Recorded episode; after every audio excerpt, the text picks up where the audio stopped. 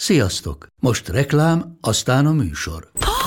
Hú, de szép szőnyeg. Új. Igen, tegnap vettem a Diegóban. Ó, és ez a függöny, de szép. Diego! És hamarosan lesz új laminált padló a hálóban. Rátszakott a bank. Csak regisztráltam Diego digitális klubkártyát vásárlás előtt. Csináljunk neked is egyet? Csak egy perc és kész. Regisztrálj te is áruházainkban, vagy a diego.hu oldalon, és azonnal megkapod digitális klubkártyádat, melyel akár 30% kedvezménnyel vásárolhatsz padlóburkolati és lakástextil termékeket. Diego.hu Már meg is kaptam e-mailben. Ez reklám volt, jó volt. A Klopp nyilatkozattal abszolút egyetértek ezzel kapcsolatban, hogy még hova az Istenbe tegyünk be ebbe a meccsnaptárba all gálát. Tehát Az le- amerikai- lehet az amerikai még sportok hétvégét, vagy, vagy sem bármi- ritkásak, tehát azok a versenynaptárak sem ritkásak. Oké, okay. akkor én csak annyival uh, árnyalom, hogy nézzük meg, hogy játszanak a top játékosok, akik valószínűleg az All-Star Gála résztvevői lennének egy nemzetek ligája tornán.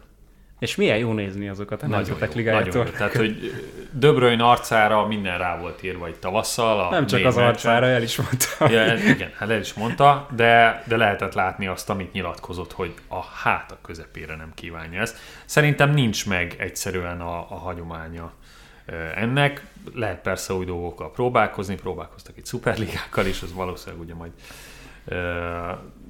meg is valósul, de én, én a versenynaptárban nem látom a helyét ennek, meg hogy mennyire lehetne komolyan venni. Nyilván, ha pénzszerzés a cél, és egy ilyen gála jellegű sztori lenne, akkor az, akkor az meg is, megint más. Na most De nyilván nem- egyszerűen nem- nem Angliában, Angliában észak-dél párharcot képzelnek De ezer el, évvel ezelőtt azt mondták volna, hogy a karácsonynak sincs meg a hagyománya. Aztán azzá vált.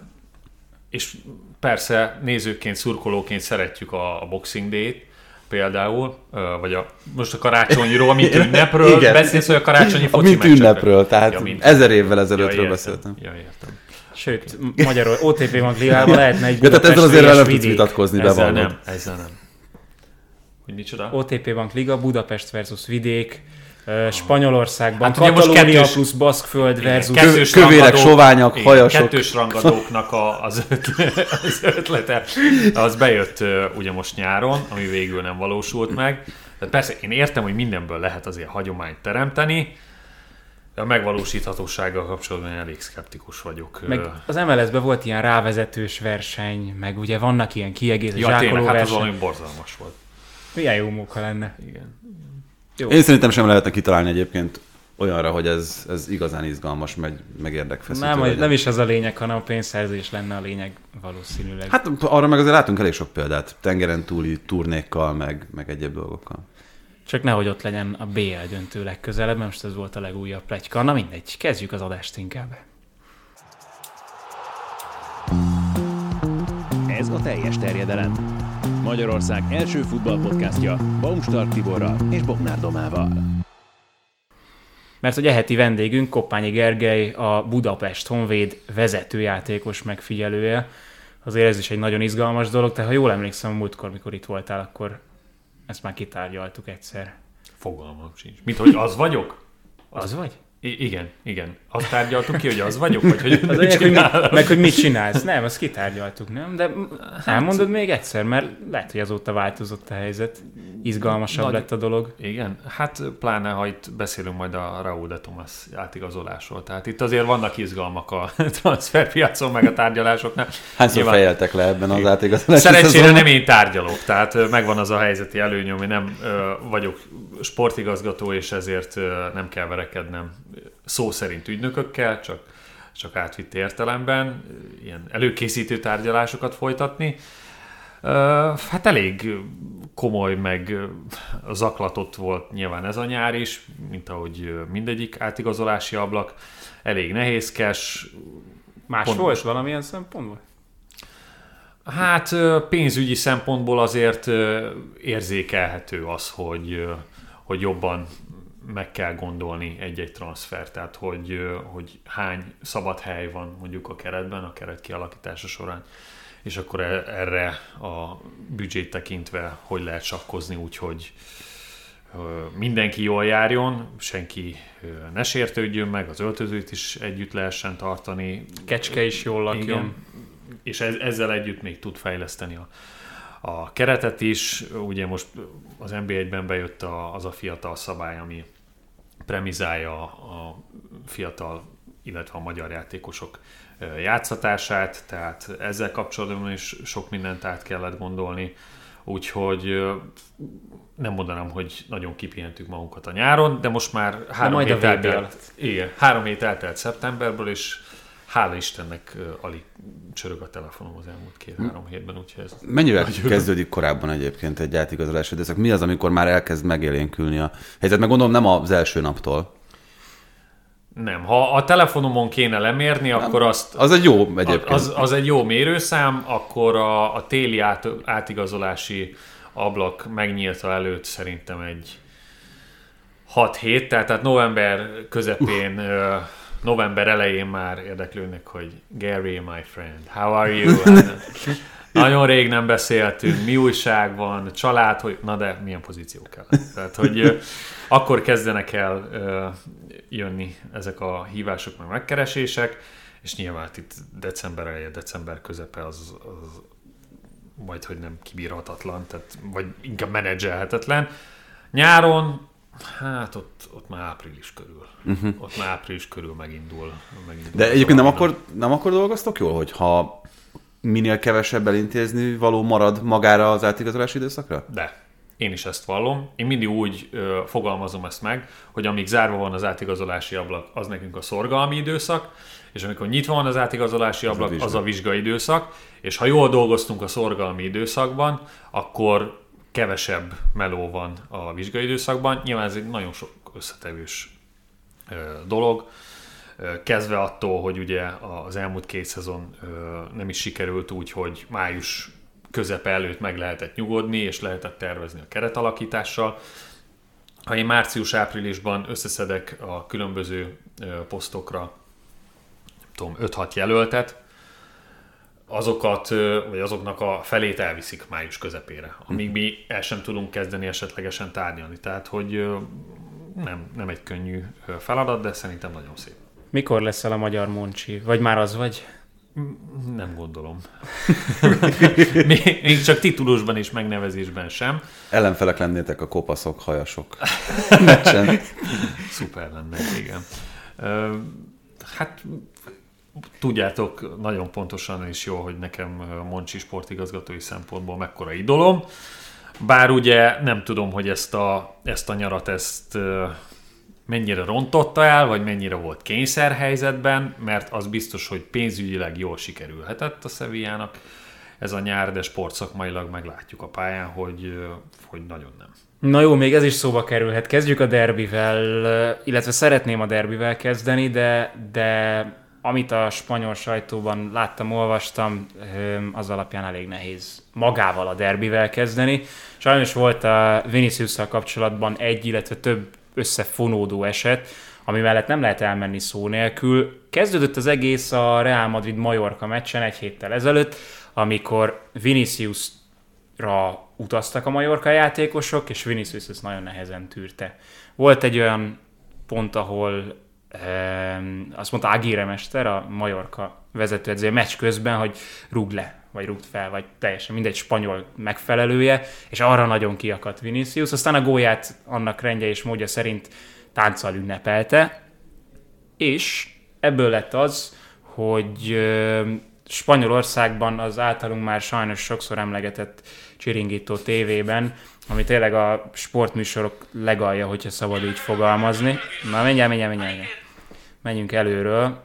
Szóval az egyik, szakér, nem, nem akarok szakértőt mondani ezekre az emberekre, szóval az egyik vendég ezt találta mondani. Y cuando tú metes un gol al contrario, vale, si quieres bailar samba te vas a San, San Padromo en, en, en Brasil. Aquí tú lo que tienes que hacer es respetar a, a tus compañeros de profesión y dejar de hacer el mono, que es lo que hay que dejar. respetar. Szó szerinti fordításban neked tisztelned kell az ellenfelet, Viniciusnak címezve a dolgot. Ha táncolni akarsz, menj a szambaházból Brazíliában, itt tisztelned kell a társakat, és abba kell hagyni a majomkodást. Na most öm, igazából szerintem spanyolról magyarra nagyjából hasonlóan fordítható a, a dolog, tehát a majomkodás az magyarul is egy, egy létező szó, csak ugye, hogyha egy fekete játékos esetében használod ezt a szót, akkor az, az nagyon rosszul tud hangozni, mert a spanyolban is a, a majomkodást jelenti az hacer el mono. A... Mondd csak, ha van gondolatod. Annyit akartam csak hozzáfűzni, kiegészítve ezt, hogy látjuk a következményeit ennek. Tehát láthattuk a derbi előtt is az érkező hírekből, hogy inkább én ezt tartom károsnak. A, ugye tényleg ez a szó szerinti fordítás, ez azért lesz furcsa, mert ott van, hogy egy színesbőrű játékosra mondják ezt. Egyébként a, a monójelzőt azt a, az atleti otthonában már Marcelo is megkapta. Tehát ez nem, nem új keletű szidalom. Nyilván ennek a, a második tagmondata volt, a, ami nehézkes, mert az egy vélemény, hogy, hogy tisztelnie kell a tánc megvonásával, vagy a, a szolid gól örömmel a, az ellenfelet, meg a, meg a csapattársakat. Nekem ez nem igazán jön be, vagy nem értek ezzel egyet.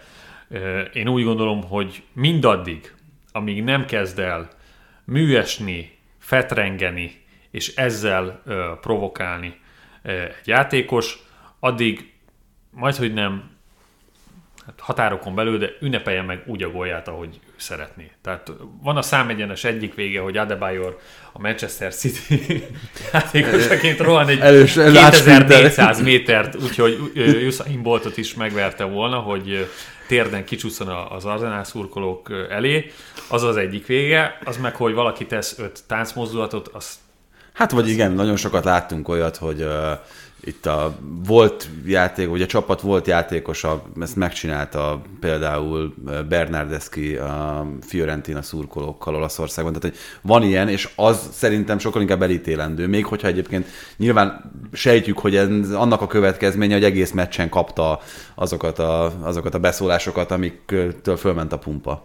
És az a nagy helyzet, hogy ebből szerintem alapvetően nem kellene nagy ügyet csinálni. Tehát, hogy nem volt ez akkora nem. történet, hogy ő táncolt a korán Majorka elleni gólörömnél. Ez Ráadásul a nagyon necces kijelentés, ez volt az, ami már az olajat öntötte a tűzre, de Pedro Bravo, akit szerepelt, akit hallottunk, elnézést kért érte, de hát az, az már nagyon későn volt, és ekkor a brazil sajtóban már központi téma volt a dolog. Pelé, Gabriel Jesus, Neymar, mindenki kiállt Vinicius Junior Gabriel mellett. Jesus olyannyira, hogy a hétvégi gólját így ünnepelte. Öm, Én azzal sem értettem egyet soha, amikor ö, Neymart amiatt kritizálták, hogy megpróbálja sarokkal besernyőzni a, az ellenfelet. Tehát, hogyha ha van egy ilyen helyzet, és ő nem csak 3-4 no- gólos vezetésnél csinálta ezt meg, hanem akár X-nél is. Ha van egy ilyen helyzet, cselezni próbál egy játékos. A védő próbálja meg ezt megakadályozni. Tehát én ebben soha nem ö, látok bele többet, mint az, hogy a csel az, egy játék, az a játéknak egy része. Szerintem annak a behozatala a pályára, az majdnem, hogy soha nem lehet ö, sportszerűtlen. Azért is furcsa itt a dolog, mert ugye Neymar, aki ezért korábban kapott sárgalapot, most a múlt héten a Maccabi Haifa elleni BL csoportmeccsen úgy ünnepelt, hogy mint hogy tudod, kicsúfolna a másikat. Tehát ez a halántéka azt teszi a két kezét, és még a nyelvét is kigyújtotta, és ezért kapott egy sárgalapot. Oké. Okay. Rengeteg ilyen gólörömöt tudunk mondani. Raúl, amikor a No Campot elcsendesítette így a mutatójával, Cristiano Ronaldo a Kálmás gólörömmel. Tehát szerintem ezek még azok a gólörömök, amik bőven-bőven beleférnek. Én, ha már arról beszéltük a műsor elején, hogy, hogy mit lehetne az amerikai sportokból behozni, én ezt a fetrengést, szimulálást, magát a férfiatlanságot ett, ettől vagyok rosszul a, a futballban, és mondjuk egy NFL meccsen úgy megnézném, hogy tudom, egy, egy quarterbacket a gyeppel tesznek egyenlővé, és megrázza magát, feláll. Most mi, mi lenne, ha ő ott tényleg egy ennyire, Na. egy ekkora lökésre, ó, sárga, elkezdene fetrengeni. Hát a saját csapattársai állnák körbe és röhögnék ki. Hogy ezt, ezt nem, nem tudom, hogy lehetne ezt kiírtani a futballban, mert szerintem ez 5000-szer károsabb, mint, mint bármilyen gólöröm. Azért is hoztam fel ezt a témát, mert viszont furcsa, de ez így, így gyakorlatilag a Csiringító TV-nek a, az egész a hibája, vagy hát én rájuk vezetném vissza a dolgot. Ennek lett az a következménye, hogy a Vanda, vagy a most már minden Metropolitano előtt, Civitas, Civitas Metropolitano előtt, a meccs előtt konkrétan Civitas. már Viniciusnak címezve majmozták őt, és ez viszont már az elfogadhatatlan kategória, csak én azt hiszem, hogy ez eszükbe nem jutott volna, hogy Erről- ebből a erről semmi gondoltam. piszli csáré ügyből nem csinálnak ekkora ö, visszhangot. És mondom, ez főleg megint ennek az idióta csiringító tévének köszönhetően. Egyetértek veled. Tehát ezt, ez, ez a félmondat, ez már ö, elég volt ahhoz, hogy, hogy ilyen rasszista felhangja legyen, legyen az egésznek. Egyébként a Majorka elleni meccsen azért ment oda Agiréhez beszélgetni, nagyon finoman Vinicius, mert ő azt hallotta, nem csak azt kérték a Majorka játékosoktól, hogy rúg le, vagy szerel le, hanem hogy törd el a lábát. Ugye én egy ilyen olvasatot is hallottam, és nyilván ez már Viniciusnál is túlment egy bizonyos határon.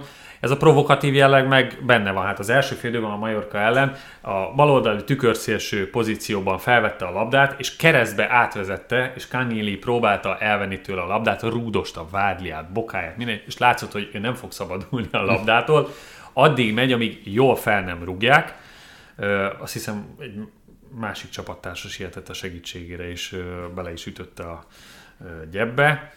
De igen, tehát e- ezeknek nyilván vannak következményeik. Na ez már a futball része, mert hogy Vinicius gyakorlatilag mondhatjuk, hogy ha ennyire foglalkoznak vele, és hogyha ennyit a középpontban van, és így játszik, ahogy az elmúlt szezonban játszott, és most is kezdte ezt, akkor, akkor világsztár lett.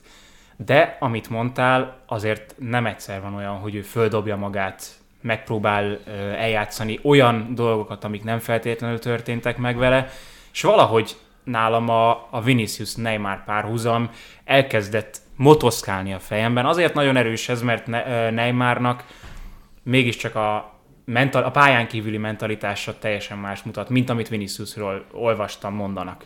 Tehát, hogy Vinicius egy vérbeli profinak tűnik, mégis a, a pályán, mint hogyha már túl sok cselt vállalna föl. Lehetséges, igen. Bár mondom, ez a, ez a cselezés rész, ez, ez nekem még mindig belefér. Nyilván, ha van egy jobb passz opció, akkor azt, azt meg kéne játszani. Mint ahogy egyébként a derbin tegnap majdnem kaptak ebből egy gólt. Az atletének az egyik legnagyobb helyzete ebből volt, hogy Vinicius egy labdát a saját térfélen hát százból százszor lekezeli, de ő picit ilyen, ilyen comb, vagy a comb külső élével próbálta egy picit flagmán átvenni, elpattant tőle vagy 5-6 méterre, arra Griezmann lecsapott, és lövésig vitték az akciót. Tehát nyilván ez az a része, ami már sportszakmai szempontból sem fér bele, vagy a saját csapatot erőteljesen tudja hátráltatni. De igen, a Dermin is láthattuk, hogy azért voltak itt erőteljes műesések. Még akkor is, ha nem kell elhallgatni, hogy a, az atleti játékosok nem kevésbé kemények, mint ö, Aguirre fiai ö, Majorkán, tehát azért volt aprítás rendesen. És mégis, tehát ez a túlzott magabiztosság, én azt hiszem, hogy a Real Madrid javára fordította ezt a meccset. Hiába játszott jobban az Atlético, a meccs első fél idejére gyakorlatilag ez mondható el. A Realnak két helyzete volt, mindkettőt belőtte, és aztán kurtán is ezt a túlzott magabiztosságot éreztem, annál a kijövetelnél, amiből a szépítő gólt lőtte az Atlético. Szerintem egyszerűen hogy- egy rossz kijövetel volt. Tehát nem de, hogy- tehát ez a nem, nem, igen, tehát nem, nem figyelt annyira, nem koncentrált annyira, Militao fején el- előtte megcsúszott a labda, és utána sem tűnt úgy, mintha ez bármennyiben eltérítené a Real Madrid játékosok fejét. Tehát, hogy megint az jött elő, ami a BL egyenes kieséses szakaszában, hogy iszonyatos önbizalommal játszik ez a csapat, még úgy is, hogy nincs ott Benzema. Hát jó, de akkor, amikor, amikor ennyi meccs után százszázalékos vagy, amikor gyakorlatilag az előző szezont úgy fejezed be, hogy bajnokok ligáját nyersz, akkor szerintem ennek egy ilyen teljesen természetes velejárója az, hogy talán ném, némely játékosoknál túlzottan is, de hogy a, a magabiztosság az, az jelen van, és elhiszed azt, hogy bármit csinálsz, bármilyen megoldást választasz, az jó lesz. Igen, ez, ezt a flow-t ezt tényleg végig tudják vinni most ősszel is. Pláne úgy, hogy fordításokkal sikerült nyerni, tehát hogy folyamatosan mutatják is azt a karaktert, ami, ami, ami ebből fakad, amit, amit itt most beszélünk, vagy amit most Doma Hát ez, ez emlegetett. abszolút tetten érhető volt a Leipzig elleni BL meccsen, vagy az Almeria ö, elleni bajnokin Rüdiger belógott, Ramazani gólt szerzett, azt a meccset is meg tudták fordítani, úgy, hogy Alaba bejött majdnem, hogy teljesen hidegen, odaállt egy szabadrugáshoz 12 másodperccel később, és rajzolni nem lehetett volna szebbet. Tehát ez megvan a Real Madridnál. Én inkább és ezt, ezt most már hetek óta látom, hozzátéve még az elmúlt szezont, én nem tudok napirendre térni az Atletico tudom, zuhanása fölött. Tehát, hogy ez a csapat 2021-ben úgy nyert bajnokságot, hogy persze kellett a Real és a Barcelona együttes visszaesése, picit gyengébb teljesítménye. Ahhoz, hogy ne a Real vagy a Barca nyerje. A bajnokságot szerintem ez nagyjából mindig elengedhetetlen. És emlékszem, hogy 2021 nyarán úgy csináltunk ö, teljes terjedelem spanyol felvezető adást, hogy azt mondtuk, hogy ugye akkor Messi elkerült a, a Paris Saint-Germainhez, a Real Madridnál nem nagyon látjuk összeérni ezt az új projektet még, biztos, hogy az Atletico címet fog védeni. Úgyhogy nem kellett elengedni játékost. Jött Rodrigo de Paul, aki egyszerűen nem tudom, hogy, hogy lehet ennyire ö, lebutítani a játékát. Tehát olyan nincs véletlenül, hogy egy topligában egy középpályás folyamatosan ö, 15 kanadai pontot szerez, Egy gyenge csapatból. egy gyenge csapatban, majd átmegy egy top csapatba, egy másik bajnokságba, és ott megáll 5 kanadai pontnál. Tehát ez csak abból adódik, hogy Simeone egyszerűen ezeket az embereket tudatosan visszafogja. És nekem ugyanez volt a bajom Lopetegivel és a Sevillával is, hogy olyan középpálya és támadó sora volt, amire szerintem egyszerűen nem lehet defenzív futballt építeni, hosszú távon semmiképpen. Tehát ha megnézzük azt, hogy 2014-ben az Atletico milyen játékos, milyen játékos kerettel nyert bajnokságot, akkor ez a 2022-es Atletik köszönő viszonyban nincs ezzel. Tehát egy Griezmann, egy Marcos Llorente, Joao Félix, De Paul, akár még Lömárt is ide mondaná, ezek futballozni tudó játékosok. Tehát nem, velük szerintem nem lehet azt játszatni, hogy nyerjünk minél nagyobb százalékban párharcokat, és aztán pontrúgásokkal meg bedaráljuk az ellenfelet. És nekem az, az sem ö, tetszik, hogy folyamatosan elő van adva az atleti részéről egy picit ez a szegény rokon szerep, hogy hát mi a nép csapata, ugye Madridban a nép csapata, megpróbáljuk az óriásokkal felvenni a versenyt, miközben 125 millió euróért tudnak játékos fizetni, és miközben Csoló Simeone a világ legjobban fizetett edzője. Tehát, hogy Jürgen Klopp és Pep Guardiola fizetése meg sem közelíti Csoló Simeone bérét. Tehát ilyen, hm, hogy mondjam, ilyen elemekkel nem lehet azt ö, sugalmazni, vagy azt elhitetni, hogy mi vagyunk a lesajnálandó kis csapat. Jó, de ebbe a szerepbe szerintem pont Simeone kormányozta bele az atletit, és Egyértelmű. ebből nem lehet valószínűleg csak úgy kijönni. 2012 óta ezt látjuk, meg ezt, ezt halljuk, meg, meg ezt tapasztaljuk, hogy, hogy, hogy a, pont ezt az attitűdöt, amit te mondtál, hogy mi felvesszük az óriásokkal Dávidként, vagy a góliátokkal Dávidként a versenyt. Hát Egy konkrét nyár van, amit szerintem meg lehet határozni fordulópontként, amikor eladták Lucas Hernández 80, 80. 80 millióért, kiment el még akkor? Volt, volt még egy nagyon nagy... Hát az nem, nem Griez- Griezmann? Griezmann. Ja, igen, Griezmann igen, persze igen. Barcelona, és, és volt még egy nagy összeg, és akkor érkezett Joao Félix a túloldalt, akkor érkezett még valamelyik középpálya, Szerintem Marcos Thomas, Llorente Thomas volt az Partey is egyik. akkor ment el, de nem...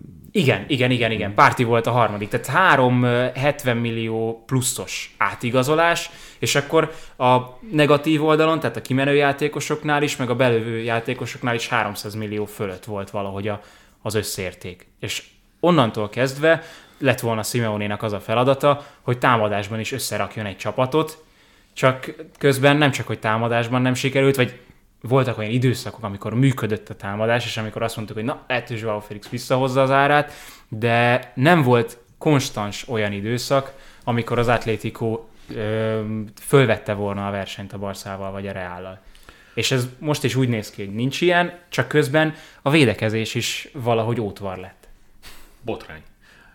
Tehát, hogy sem kapott gólok tekintetében, sem XG a mutatóban nincsenek ott most az élmezőnyben, és szerintem, ha Jimenez, aki állandóan sérült, próbálják pótolni, vagy ha ilyen Godin Miranda szintű belső védőket próbálták volna ö, új profilokkal ö, behozni, azt ki kell mondani, hogy nem sikerült. Tehát az, hogy Hermoso, Felipe a pályán ilyen harcos tekintetű sutyerák, az még nem eredményezi azt, hogy ők hatékony és jó belső védők. Szerintem még középcsapat szintjén, spanyol középcsapat szintjén működhetnek, de ennél feljebb én nem, nem gondolom őket. Ez a helyzet. Tegnap is olyan védekezési hibákat vétettek, főleg Felipe, hogy ez valami elképesztő. Valamelyik Viva La Liga magazinban ezt ki egy-két szezonnal ezelőtt, hogy Felipén rengeteg akció fut, vagy Felipe oldalán, és borzalmasan helyezkedik. Nagyon könnyen megzavarható.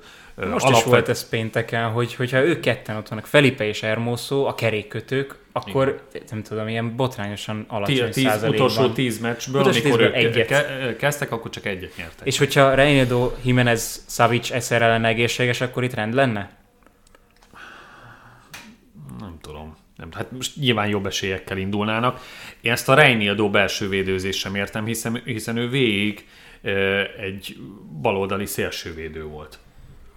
És úgy is hozták ide, hogy Renan Lodéval együtt ők lesznek, akik balhátvédként fognak funkcionálni. Ehhez képest be van rakva belső védőnek, és tegnap, amikor négy védőt védekeztek, még akkor sem nézett át a túloldalra. Tehát, hogy Carrasco teljesen egyedül volt hagyva, őt tükörsimán lekettőzték, egyszer meg tudta verni Kárváhát, és abból volt egy helyzet, de, de hogy ezzel, ezzel nem lehet derbit nyerni.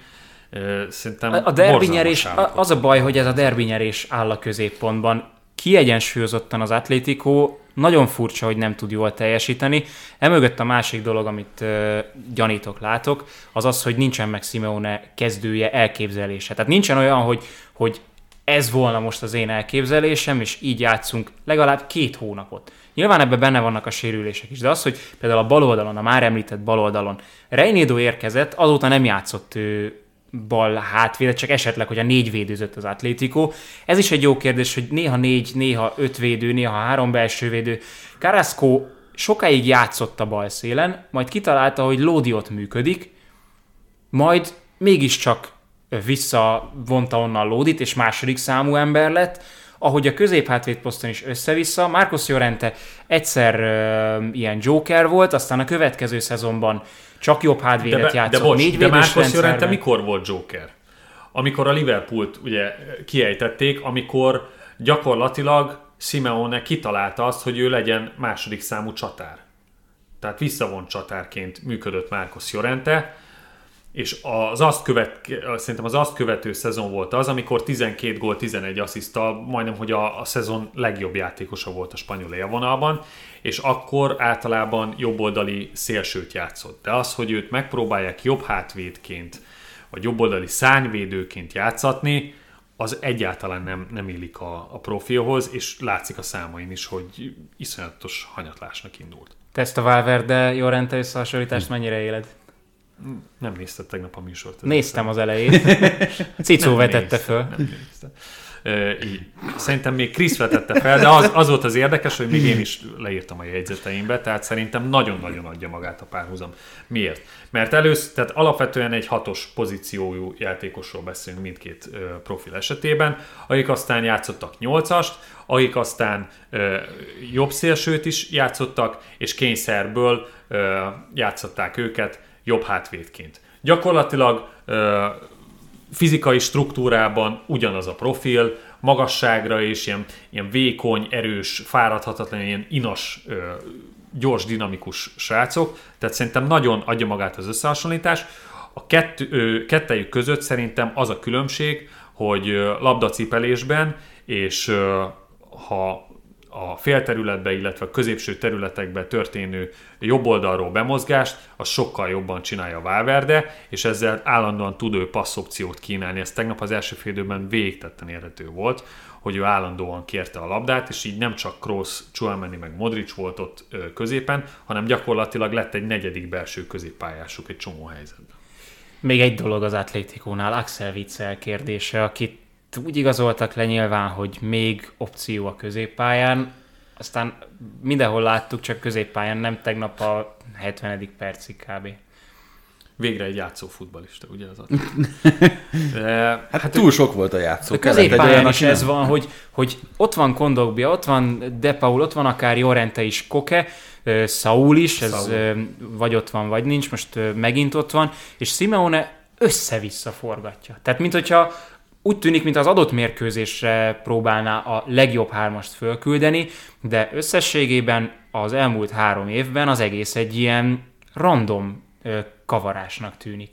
De szerintem a, a tegnapi cserék is ezt, ezt mutatták. Tehát, hogy nem posztra cserélt, a szerkezeti átalakítások is ö, szerintem picit furcsák voltak, és hát ö, én nekem nem a szívem csücske Morata, ö, szerintem már sokszor elmondtam, Ö, szerintem egy limitált képességű csatár, de ha van egy olyan kilencesed, pláne aki Real Madrid nevelés, és minden Real Madrid nevelés ötszörösen dobja be magát a, a madridiak ellen, akkor őt szerintem nem feltétlenül jó döntés kispadra rakni, pláne úgy, hogy két kilences, Griezmann meg Félix állandóan visszajárkált a félpályára labdát felszedni, és így gyakorlatilag ott volt Alaba meg Militao, és 20 méterre körülöttük nem volt ellenfél.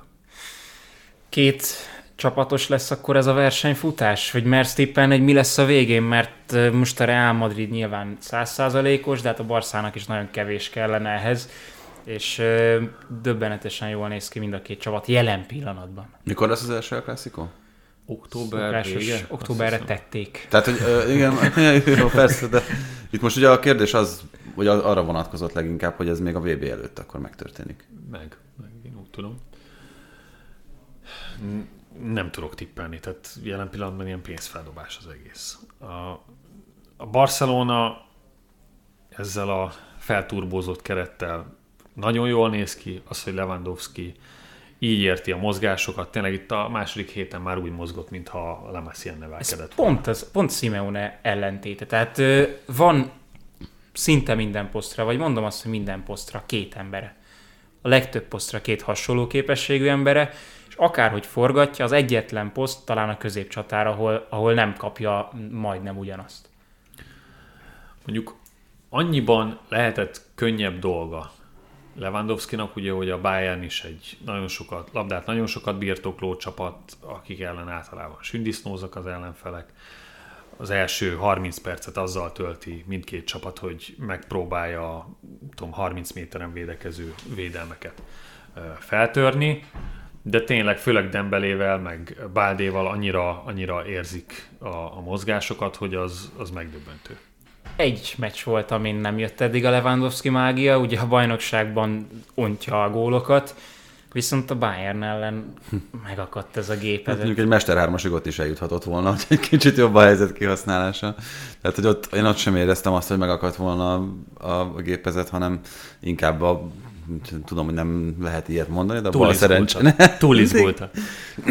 Hát igen, de egyébként az, azt szerintem egy érdekes, hogy honnan érdemes ezt a helyzetet megközelíteni, hogy Lewandowski mozgása az, az egész egyszerűen annyira intelligens, meg annyira jól olvassa a játékot, hogy, hogy Sávinak nem is feltétlenül kellett ezzel túl sokat itt finomítania, hogy, hogy ez beváljon és működjön, vagy, vagy tényleg Sávi-tól működik ennyire, mert tudja, hogy milyen játékosokkal érdemes őt együtt játszatni, milyen szerkezetben. Nem tudom, hogy Savitó működik ennyire. Az biztos, hogy jól szállt be, amikor kinevezték a kispadra. De azért most lesz az az október, ami, ami igazán erőfelmérő, tehát itt voltak bőven könnyen meccsei a Barcelonának, papíron is. Inter-Inter. Villarreal Sőt, Bayern lesz, is igen. lesz benne. Igen, Villarreal is lesz. Az Inter nem olyan félelmetes ellenfél a pillanatban. Na nézd meg, ki kell játszani. Nem, most már ezt a csiringítót nem. Bocsánat. Bocsánat. Elég volt, hogy egyszer megtrolkodták az adást, de tényleg az október lesz szerintem a, az erőfelmérő. Meg hát azért nem akarok belekezdeni, az ilyen kerettel nagyanyám is bajnok és BL győztes lenne, de hát ez, ez egy nagyon felturbózott keret.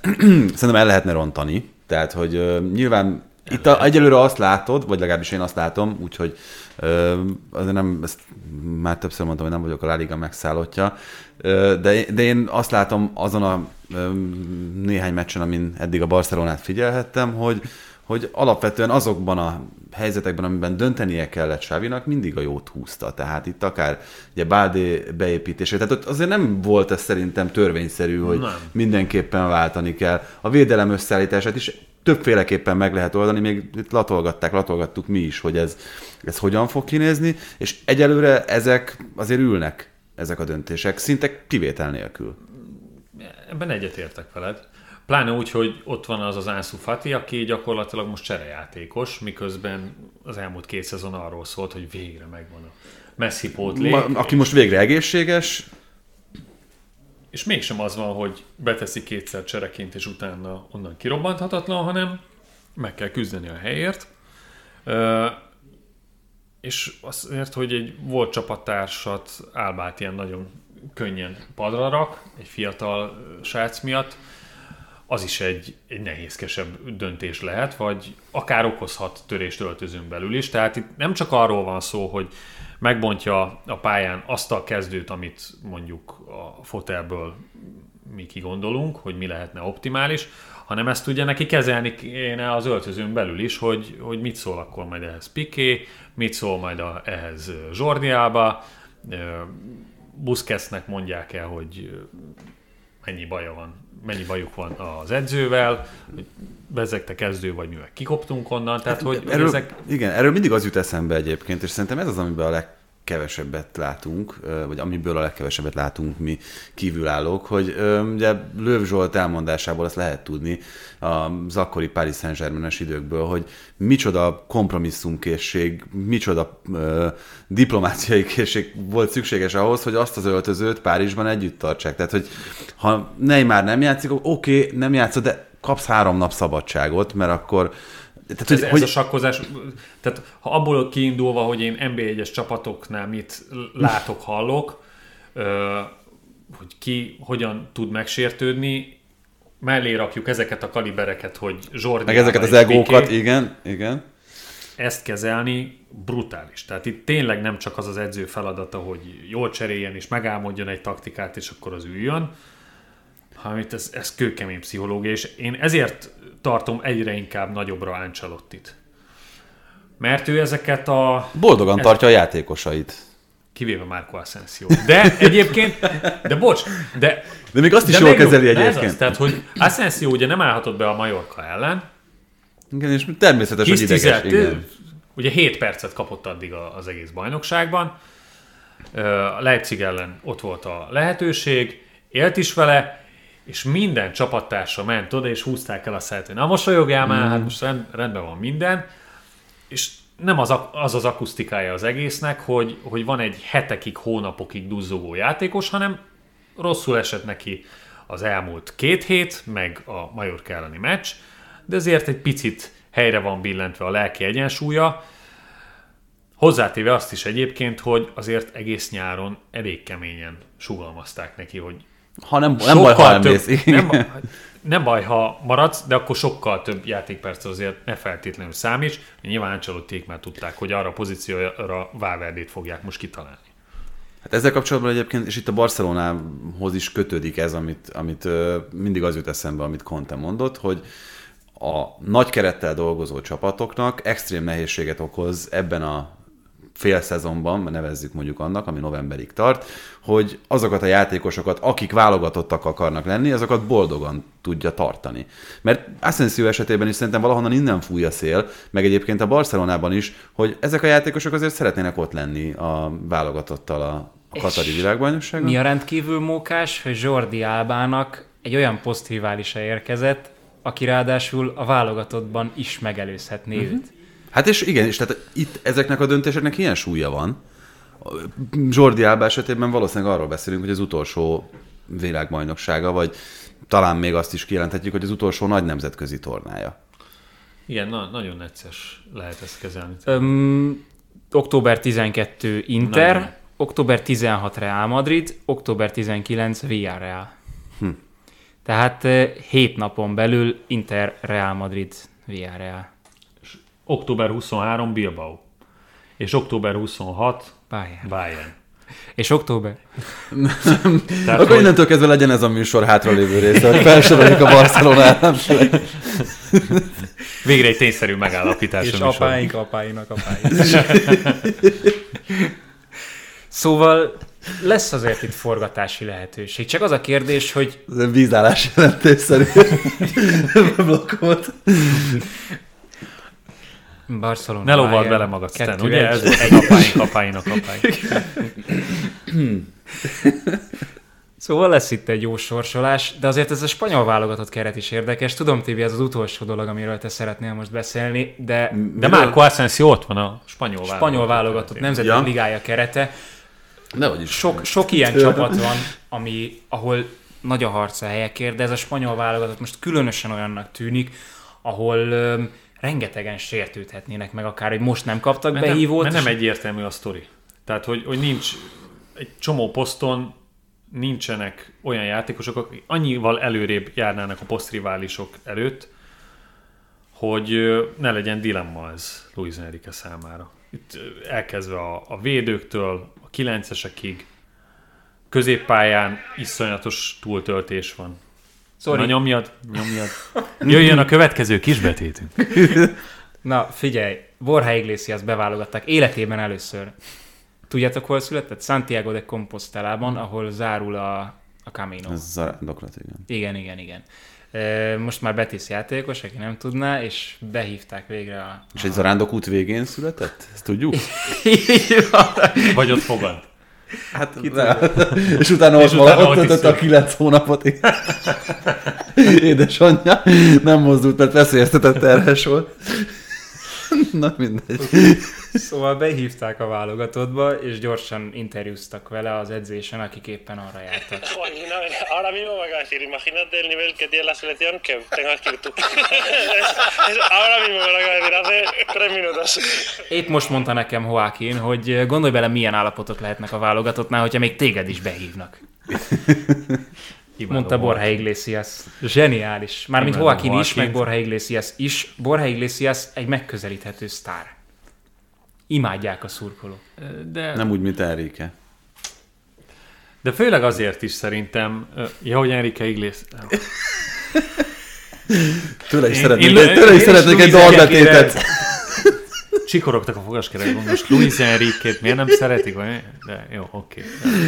Amúgy ez jó, ha már zenénél tartunk, azért Panda a beceneve. Nem tud, hát nem biztos, hogy ti emlékeztek. Néhány évvel ezelőtt volt egy um, rap szám Panda Én címmel. pont ezt nem, nem, nem emlékszem, hogy hogyan, Designer, hogyan szólt. designer a, az volt. előadója. Ki? Designer, ez a... a Így alakul. belemenni. Mindegy. És annyit játszotta az öltözőben ezt a számot. A hallgatók, nézők közül biztos sokan ismerik ezt a számot. Aha. Ahogy egy nagyon jó szám, hallgassátok meg. Ezért lett Panda a Bece neve? Mert ezt rengeteget hallgatta az öltözőben, már túl sokat is. Én azt hittem, hogy a karikás szemei miatt. De nem viccelek, én komolyan azt hittem. Ennek nem olvastam utána, hát jó, hát úgy néz ki, mint egy panda maci. Meg láttam róla fotókat, hogy le van fotózva plüspand, szokott rákcsálni néha. plüspandákkal. Sok, sok lehetőség. Na mindegy. Könnyű, Bor- könnyű megkapni a panda becenevet. Ha valaki szeretne panda lenni, akkor sok opció áll rendelkezésre. De én, én örülök, hogy behívták, és valószínűleg azért is megközelíthető, mert ugye ő nagyon sokáig egy, egy másodosztályban, harmadosztályban ö, közepecske, vagy azért ott voltak jobb számai ö, játékos volt. Tehát nem, nem is tudom, a, az első vonalbeli beli meccse az valamilyen 23-24 évesen volt, és utána még talán volt is kihagyása. Tehát ez, ez komoly zarándoklat, így bejárni ennek a végét, hogy a Lárohának a, a kerettagja. Hát nem csodálkozunk. De, nem, hát az elmúlt... 5 meccs, 6 gól. Igen. Vagy Jó, bocs, nyilván voltak 6 11... meccs, 7 gól, bocsánat. 6 persze, mert kettőt rúgott a Zsironának is, ugye? Igen. És persze van benne büntető, de hát voltak egészen szép gólok is köztük. Tehát Van benne büntető 14 per 14 a büntető szá- mutatója a La Ligában. Elég durva. De azért is hoztam ezt a témát egyébként föl, mert ugye Borja Iglesias a csatár, Aspas kimaradt, Morata ott van, a csatár kérdés talán a legégetőbb a spanyol válogatottnál. Raúl de Tomás meg, aki a leginkább itt esélyes lett volna erre a én- posztra Én talán. ezt az ügyet nem tudom hova. Ki is próbálták őt, az Espanyolnál volt, az Espanyolnál összeveszett mindenkivel, akivel lehetett, majd szeptember közepén sikerült kitalálnia, hogy akkor ő a Rájóba igazol, ahol januárig nem fog játszani, nem játszhat. Tehát januártól játszik majd, de azok után igazolta le a Rájó, hogy a játékos ügynök elvileg lefejelte a Rájó ügynökét. Elnök. Elnökét. Vagy elnökét. Biztos csúnyát mondott. De akkor miért igazolták le mégis? Tehát, Hát hogy mert úgy gondolták, hogy nem, nem ő. Hát nem, nem ő volt az, hanem az ügynöke. Ez olyan, mint hogy a valakinek az apja miatt nem kell szégyenkezni. Hát az ügynökömet én. Ö, nagyon, én, nagyon durva, én még nem nagyon hallottam ilyen átigazolást. Tehát ami ennyi sebből vérezzen. Tehát az, hogy jön egy VB, pláne nem is szezon végén, hanem ugye szezon közepén. És esélyed van arra, hogy a spanyol válogatott kerettagjaként te világbajnokságon szerepelj, úgyhogy azért mondjuk három-négy évvel ezelőtt szerintem kevesen mondták volna azt Raúl de Tomásról, hogy, hogy ott lehet a spanyol válogatottban. Pedig jó számokat hozott, szinte minden csapatában ő volt a házi akkor gólkirály. is a Rájóban játszott. Igen, de nagyjából ezt sérelmezték ugye az Espanyolnál, hogy elvileg primadonnáskodott, nem járt edzésekre normálisan, elkésett, hamarabb távozott, csak a bokáját vakarta, és, és összeveszett Diego Martinezzel, és szerintem ez itt már augusztus közepe vége felé annyira elmérgesedhetett, hogy csak úgy tudom elképzelni ezt a váltást, hogy ezt magában lerendezte, hogy oké, okay, ennek a VB-nek így lőttek, mert vagy eligazolok szeptember közepén, és akkor az új klubomban nem játszok, mert nem tudnak beregisztrálni, vagy az Espanyolban fegyelmi problémák miatt ülök a lelátón. Tehát nyilván egyik sem segíti elő a VB szereplést, szerintem annak a sztorinak ez gyakorlatilag ö, vége szakadt. Bár ugye az augusztus közepén valószínűleg azért nem lehetett, mert akkor még úgy át tudott volna igazolni, hogy, hogy be tudják regisztrálni. Tehát ezért nagyon Ez francia egy furcsa. a helyzet. És ugye, hát ami szerintem kemény még a sztoriban, hogy ezt az embert 20 millió euróért egy téli átigazolási ablakban vette meg az Espanyol. Nem tudom a top költéseit most fejből az Espanyolnak, de még azt sem tartom kizártnak, hogy a, a, az egyik legdrágább ö, igazolása volt Raúl de Tomás, és valami 7-8 millió euróért vissza tudta vásárolni a Rájó. Hát ügyes volt az ügynök, mert szépen le, Ügye, ügyes és erős. Letornázta, igen. Tehát az Espanyolt kellett meggyőzni végül is, hogy... Hát most már sejtjük, hogy, 7-8 sejtjük, hogy milyen millió- módszerekkel igen, győz meg hét- embereket. Igen, 7-8 millió eurót fogadják el, úgyhogy ezért fejelten inkább a rájó. Nem sikerült ezt a 20 millió eurót még megfejelni. Hú, összeggel. Öm, van itt még egy-két téma. Az egyik az az, hogy 1955 óta először sikerült ugyanazon a napon kikapnia Olaszországban a Juvénak, a Rómának, az Internek és a Milánnak. Azért Na ez Tibi, dob be magad.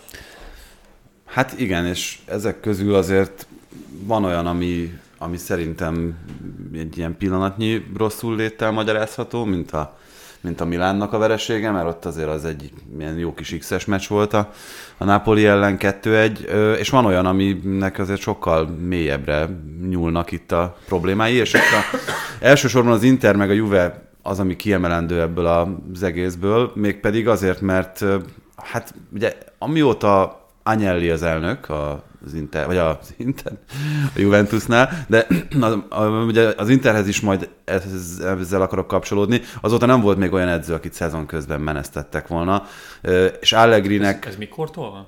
Hát ez szerintem miután visszatért az első osztályba a Juventus Tehát 2007-től. akkor 15. nem? 2007-től. Azóta nem volt olyan, hogy szezon közben? Nem. Az kemény. És ugye azért is mondtam az Intert véletlenül, mert ott ugye az a Giuseppe Marotta a sportigazgató, akinek a nevéhez kapcsolódik ez az időszak jó részt a Juventusnál. Ő sem menesztett még szezon közben edzőt, így értelemszerűen. És hát ugye az Internél is kicsit most azért úgy mozog a kispad Simone Inzaghi alatt, a Juventusnál is Massimiliano Allegri alatt, és Állítólag, ugye nagyon régóta, mióta Conte távozott az Intertől, azóta Allegrit szerette volna már ott az Inter kispadjára, és ez akár egy lehetőséget kínálhat arra, hogy ez a váltás megtörténjen.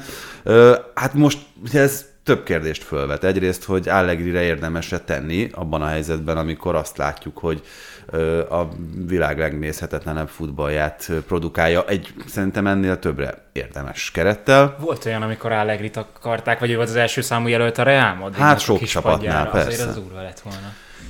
Vagy- Én nem tudom egyébként, az, az egy nagyon furcsa dolog, és én magam sem látom a megoldást, meg a megfejtést arra, hogy hogyan létezik az, hogy az az Allegri, aki, aki össze tudott rakni kettő bajnokok ligája, a döntős Juventus-t, és minden Juventusnál töltött idénye alatt azt láthattuk, hogy, hogy oké, okay, gyengén kezdi a bajnokságot a Juve, de elérkezünk októberig, novemberig, és aztán onnantól egy ilyen, egy ilyen megfoghatatlan nyerőgépé teszi, hogy azért ez most már másfél év lassacskán, amiről beszélhetünk itt a Juventusnál, és nem, hogy ez a pár hónap nem volt elég, hogy ezt valahogy úgy kiköszörülje, és, és valamilyen igazán, igazán jót faragjon belőle, hanem, hanem tényleg azóta egy ilyen folyamatos útkeresés látszik, rengeteg variálással, nyilván ebben benne vannak a, a sérülések, meg, meg sok egyéb más dolog is, ami ezt, ö, ezt indokoltá teheti, de az semmi nem indokolja, hogy, hogy ez a Juventus ennyire gyengén, ennyire rosszul, ennyire nézhetetlenül,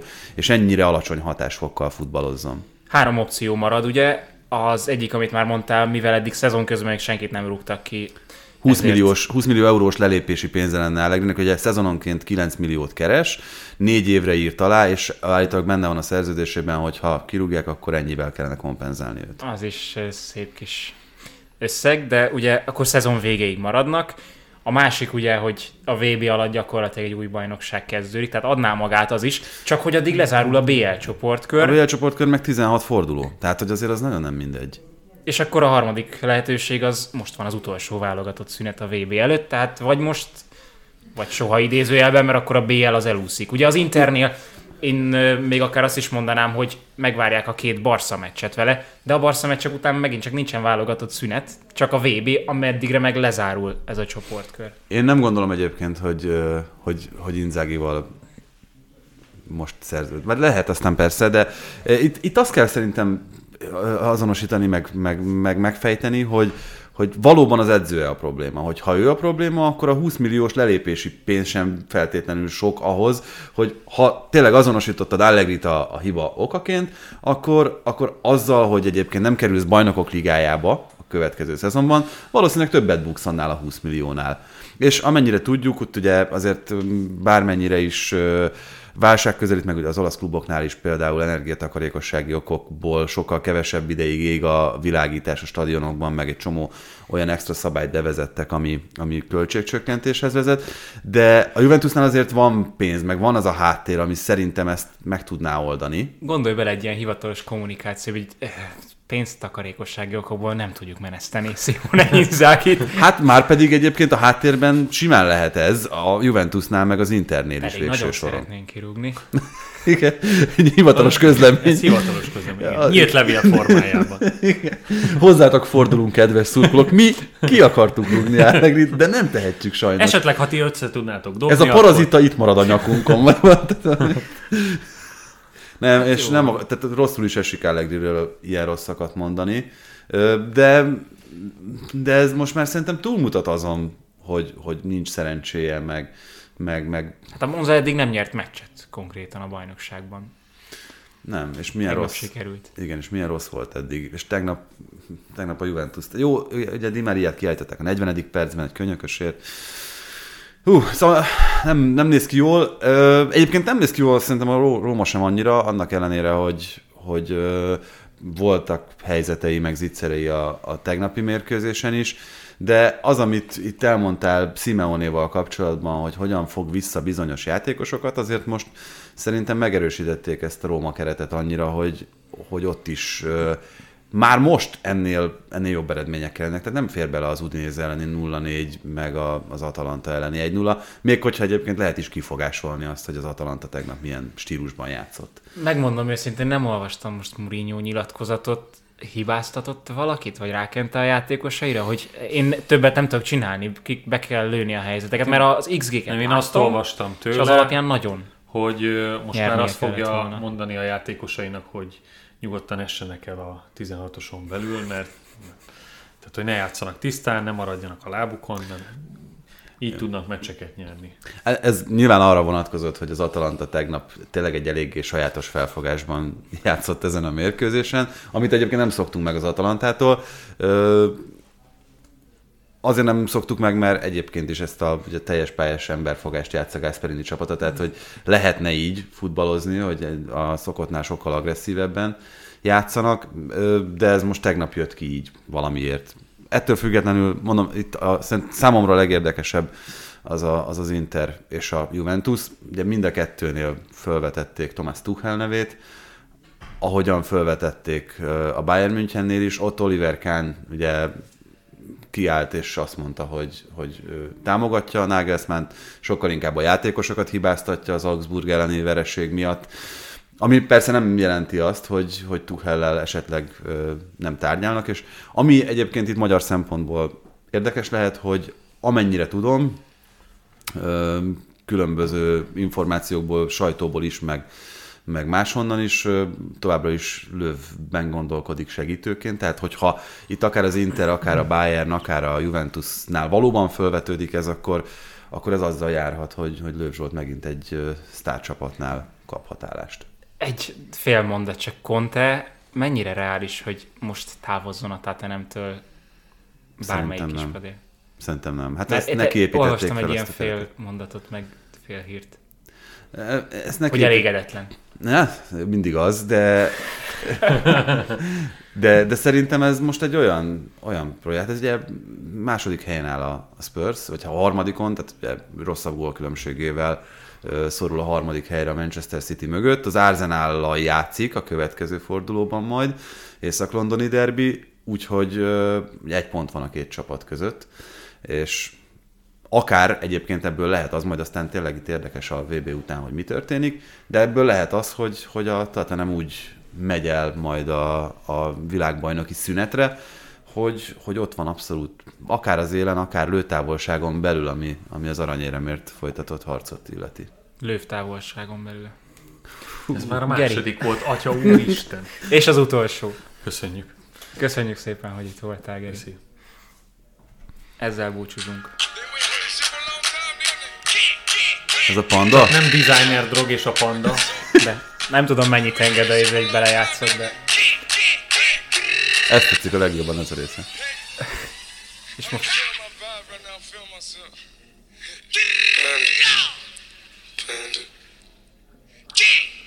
itt van. Szerintem mindannyiunk nevében mondhatom, hogy kár lett volna, ha ez benned marad. Így van, de legalább ismeritek most már a számot. De jó. Na, sziasztok! Sziasztok. Hello.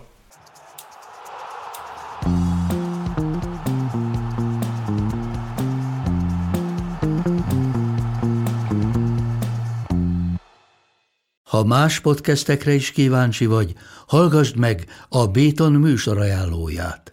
El tudod képzelni, hogy a podcastet, amit éppen most hallgattál, fél év múlva már a mesterséges intelligencia generálja? Mi sem. De ha érdekel, eljött már a gépek lázadása. Hallgass bele az Embertelen podcastbe. Orsós Lajos vagyok, a műsor házigazdája. Egyelőre még élőben. Egyelőre. Fedezzük fel együtt, hogyan ismerkedik, randizik, mesél és vitatkozik Betty és Péter, két teljesen mesterséges intelligencia. Lajos, a podcast címét mond még egyszer, Léci. Oké. Okay. Embertelen podcast.